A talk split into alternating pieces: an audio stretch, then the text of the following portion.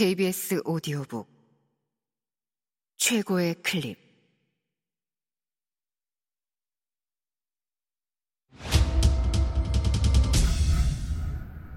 KBS 오디오북.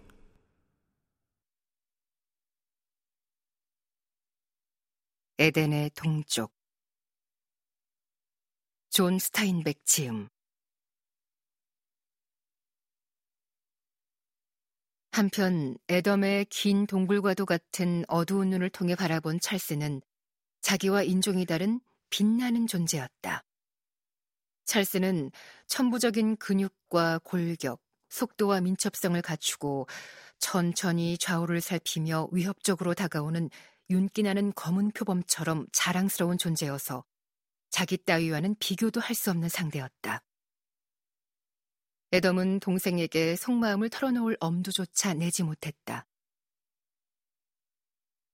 그것은 마치 아름다운 나무나 하늘을 나는 꿩에게 어두운 동굴과 같은 눈 뒤에 숨은 갈망이나 우울한 꿈과 계획, 은밀한 즐거움을 이야기하는 것이나 다름없었다. 에덤은 큼지막한 다이아몬드를 애지중지하는 여인처럼 찰스를 좋아했다. 그리고 다이아몬드의 광채에 빠져서 그 가치에만 몰입한 채 편안한 생활을 누리는 여인처럼 동생에게 의지했다. 하지만 그것은 사랑이라든가 매혹, 공감 같은 관념의 세계와는 동떨어진 것이었다. 에덤은 앨리스 트레스크에 대해서는 강한 수치심 같은 감정을 느꼈으나 그것을 마음속에 숨기고 있었다. 그녀가 친어머니가 아니라는 사실은 다른 사람들한테 여러 차례 들어서 익히 알고 있었다. 직접 듣지는 않았지만 사람들의 이야기 속에서 은연중에 감지되는 느낌을 통해서 자기에게도 한때 어머니가 있었다는 사실을 알게 되었던 것이다. 친어머니는 수치스런 일을 저질렀는데 닭을 잃어버리고 숲속에서 찾아 헤매다 결국 놓치고 말았다는 이야기도 들은 적이 있었다. 에덤은 그런 일 때문에 어머니가 세상 밖으로 사라진 모양이라고 생각했다. 그는 가끔씩 어머니의 죄를 알기만 한다면 자신도 같은 죄를 저질러 세상에서 사라져버리겠다는 생각을 하곤 했다.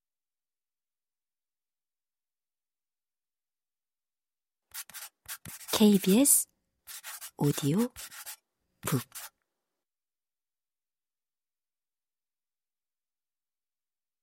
앨리스는 두 아들을 동등하게 대했다. 그녀는 음식을 먹이고 몸을 씻겨주는 것 외의 일은 모두 남편에게 맡겼다.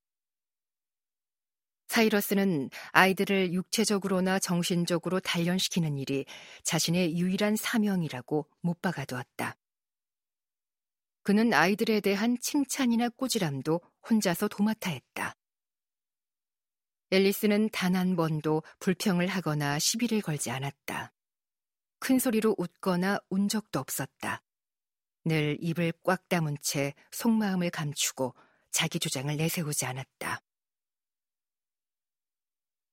애덤이 아주 어렸을 때 살그머니 부엌에 들어간 적이 있었다. 앨리스는 애덤을 보지 못했다. 그녀는 양말을 기우면서 조용히 미소를 짓고 있었다. 애덤은 앨리스 몰래 집을 빠져나와서 숲속으로 향했다.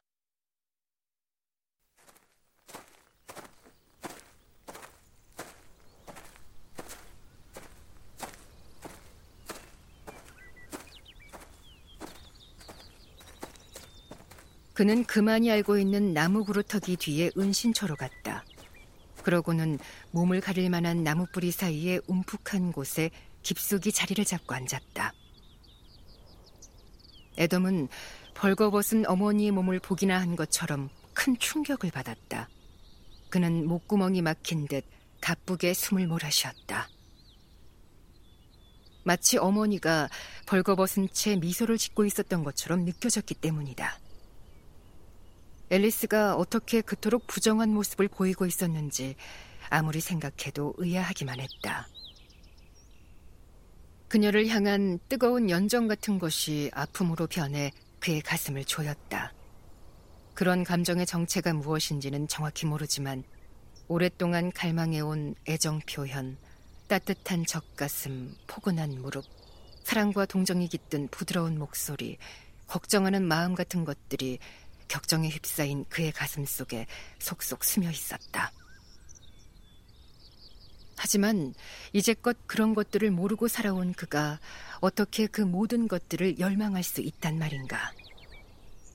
어쩌면 그가 그런 생각을 하는 것은 어떤 어두운 그림자가 얼굴을 덮어버려서 시야를 가렸기 때문인지도 모를 일이었다. 에덤은 다시 한번 그 광경을 떠올려 보았다. 앨리스의 두 눈은 여전히 미소를 짓고 있었다. 불졸된 빛이 한쪽 눈이면 몰라도 두 눈을 다 그렇게 만들 수는 없을 터였다. 언제나 그렇듯 언덕에 올라가서 바위처럼 꼼짝 않고 누워있던 어느 날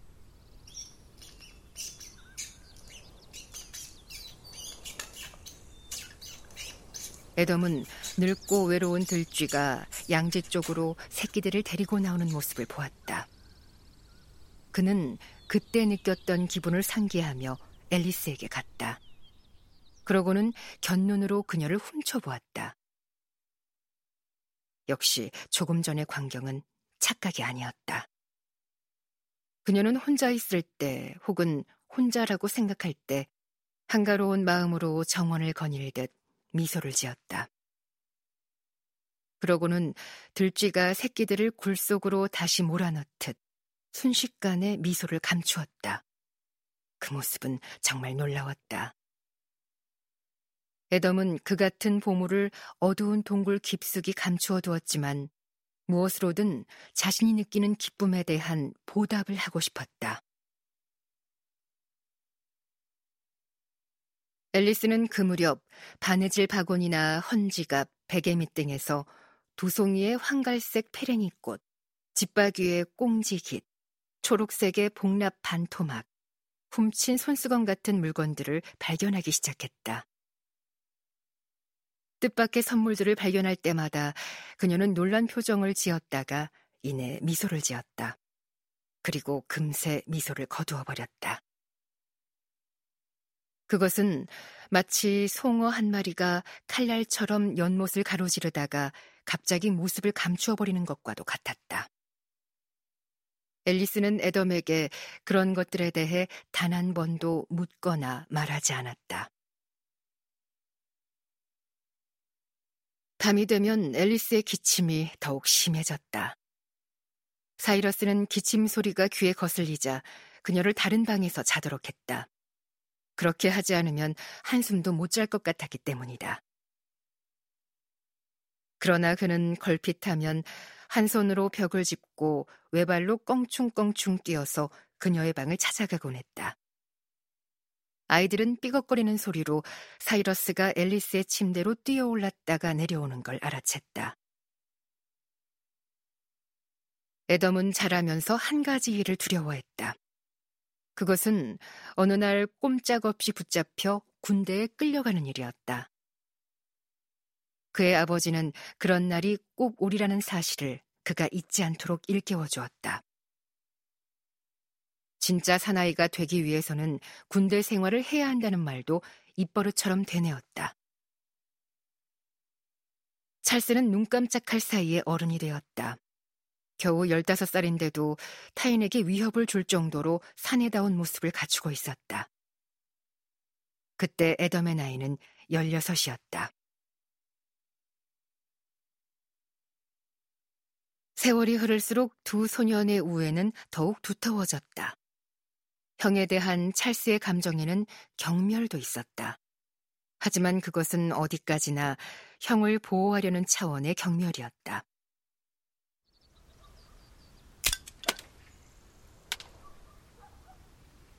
어느 날 저녁 두 소녀는 마당에서 그들에게는 새로운 놀이인 자치기를 하고 있었다. 끝이 뾰족한 작은 막대기를 땅바닥에 놓고 긴 막대기로 한쪽 끝을 쳐서 공중으로 올린 뒤 다시 쳐서 되도록 멀리 보내는 놀이였다. 에덤은 그 놀이에 서툴렀다. 하지만 어쩌다 조준을 잘해서 제때에 막대기를 쳐올려 동생을 이기는 적도 있었다. 그날 저녁 그는 막대기를 네 번씩이나 찰스보다 더 멀리 쳐서 보냈다. 그런 경험은 처음이라서 애덤은 흥분할 대로 흥분했다. 그래서일까? 늘 그랬던 것처럼 그는 동생의 기분을 살피지 못했다.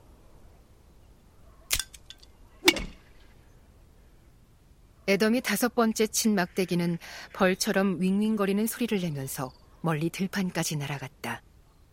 애덤은 신이 나서 찰스를 바라보았다. 순간 가슴이 얼어붙는 것 같았다. 찰스의 얼굴에는 증오의 빛이 서려 있었다.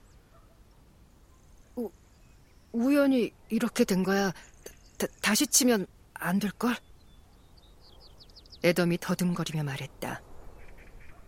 찰스는 작은 막대기를 땅바닥에 놓고 쳐서는 그것이 튀어오른 순간 긴 막대기를 힘껏 휘둘렀다. 하지만 허치고 말았다. 찰스는 형언하기 어려운 싸늘한 눈빛으로 천천히 애덤 쪽으로 걸어왔다. 애덤은 겁에 질려 뒤로 주춤주춤 물러났다. 동생이 더 동작이 날쌔기 때문에 뒤돌아서 도망칠 수도 없었다. 애덤은 계속 슬금슬금 뒷걸음질을 쳤다. 그의 눈은 겁에 질렸고 목구멍은 바싹바싹 타들어갔다. 이윽고 찰스가 바짝 다가와서는 막대기로 애덤의 얼굴을 후려쳤다. 애덤은 피가 철철 흘러내리는 코를 감싸주었다. 찰스가 막대기로 갈비뼈 위를 내지르자 한동안 숨을 쉴 수가 없었던 애덤은 이내 머리를 한 대 맞고는 땅바닥에 쓰러졌다. 애덤이 의식을 잃고 땅바닥에 쓰러져 있는 동안 찰스는 그의 배를 힘껏 걷어찼다. 그러고는 어디론가 사라져버렸다. 애덤은 한참 뒤에야 정신을 차렸다. 가슴이 아파서 숨도 쉬기 힘들었다. 그는 길을 쓰고 일어나 앉으려고 했지만 너무나 고통스러워 다시금 쓰러졌다. 그때 바깥을 내다보는 앨리스의 모습이 보였다. 그녀의 표정에는 이전에는 볼 수 없었던 무언가가 담겨 있었다. 정확히 뭐라고 말할 수는 없지만 부드럽거나 연약한 표정은 아니었다. 언뜻 보기에 증오의 시선으로 바라보는 것 같았다. 앨리스는 애덤이 자신을 바라보고 있는 걸 알아채고는 커튼을 내리고 집 안으로 사라져버렸다. 애덤이 간신히 일어나 몸을 웅크린 채 부엌으로 들어가 보니 따뜻한 물과 깨끗한 수건이 준비되어 있었다. 이윽고 방에서 계모의 기침 소리가 들려왔다. 찰스에게는 유별난 기질이 하나 있었다. 그는 절대로 미안하다는 말을 하지 않았다. 형을 때린 일에 대해서도 마찬가지였다. 사과는커녕 입도 번긋하지 않았다. 그 일에 대해 생각하는 것 같지도 않았다. 하지만 애덤은 무슨 일이 있어도 동생을 이기지 않겠다고 단단히 마음먹었다. 그는 늘 동생을 대할 때마다 위협을 느꼈다. 그러나 찰스를 죽일 게 아니라면 절대 그를 이겨서는 안 된다는 걸 깨달았다. 찰스는 전혀 미안한 기색이 없었다. 그는 단지 성질대로 했을 뿐이었다. 찰스는 형을 때린 일을 아버지에게 말하지 않았다. 애덤과 앨리스도 말하지 않았는데 아버지는 이미 그 일을 알고 있는 것 같았다.